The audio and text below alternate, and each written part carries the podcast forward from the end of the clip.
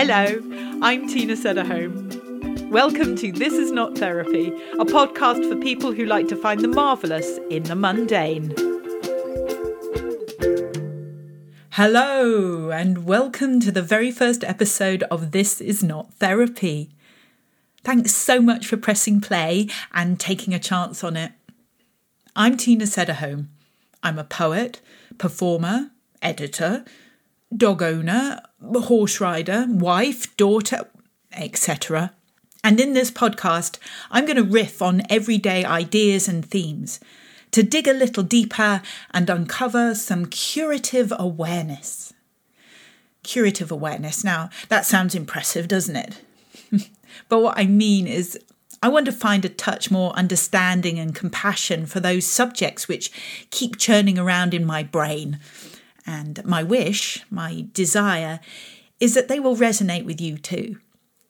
In today's episode, I'm looking at an extremely everyday action eating. I know. It's a basic survival mechanism and also a major source of concern, distraction, obsession, even trauma for many of us. I'm not promising to solve all eating issues in a five minute podcast, but maybe cast just a little bit of light on them.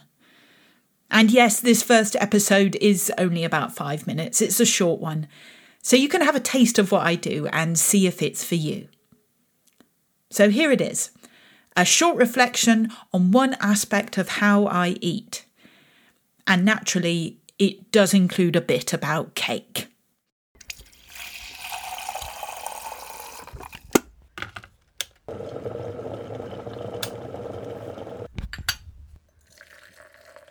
I've always had a tendency to eat too fast.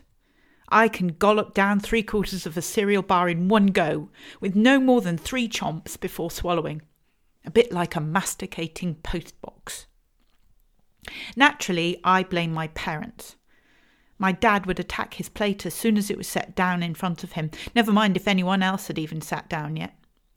He would be clattering his knife and fork together and wiping his mouth before we'd even started squirting ketchup onto our food. It wasn't his fault. As a child, his stepfather detested having children at the table, so encouraged them to eat as fast as possible and leave, so that he, the stepfather, could eat his dinner in peace. Dad never got out of the habit. Well, not until his Alzheimer's got so bad that he practically forgot how to chew. It's not that I don't like food, I really do but even the thought of slowing down sends an electric jolt of anxiety through me. After all, eating fast is an excellent way to damp down any uncomfortable feelings, especially the spiky, awkward ones. If I slow down, I might have to actually, you know, feel them. And then, of course, there's sugar. Surely a little sweetness can solve anything.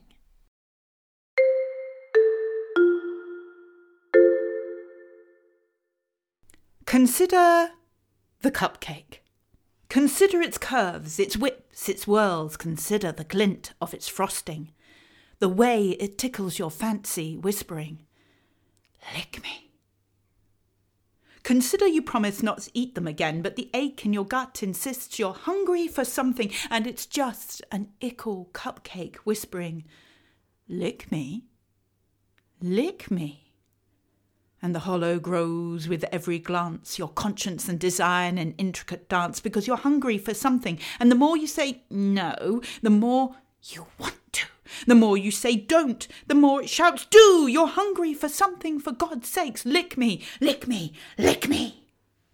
So strip off the casing, heart racing at each rip. Dip your finger in the icing, let your teeth penetrate. Close your eyes, dream of parties back when life was fun, as its sweetness disperses on your impatient tongue. So you've licked. Deed done. Your stomach seems full, but your mind screams more. And as you've broken your promise anyway, Stick another in your mouth even faster than the last. No time to feel queasy, no time to grasp that you're starving for something much larger than cake, plugging the gap with carbohydrates, seduced by the wiles of sugar and glaze, caught in a spiral you thought was escape.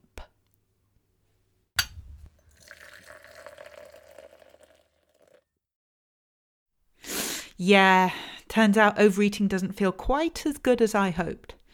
And speed eating is efficient, but soulless.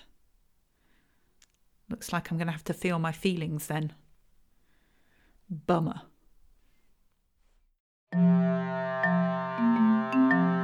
Hi, Tina again. Thanks for listening to This Is Not Therapy. All the books and resources mentioned in the podcast are listed in the show notes, where you can also sign up to my monthly newsletter. If you want to book me for a talk or show, or even buy a book, please go to www.tinasederholm.com.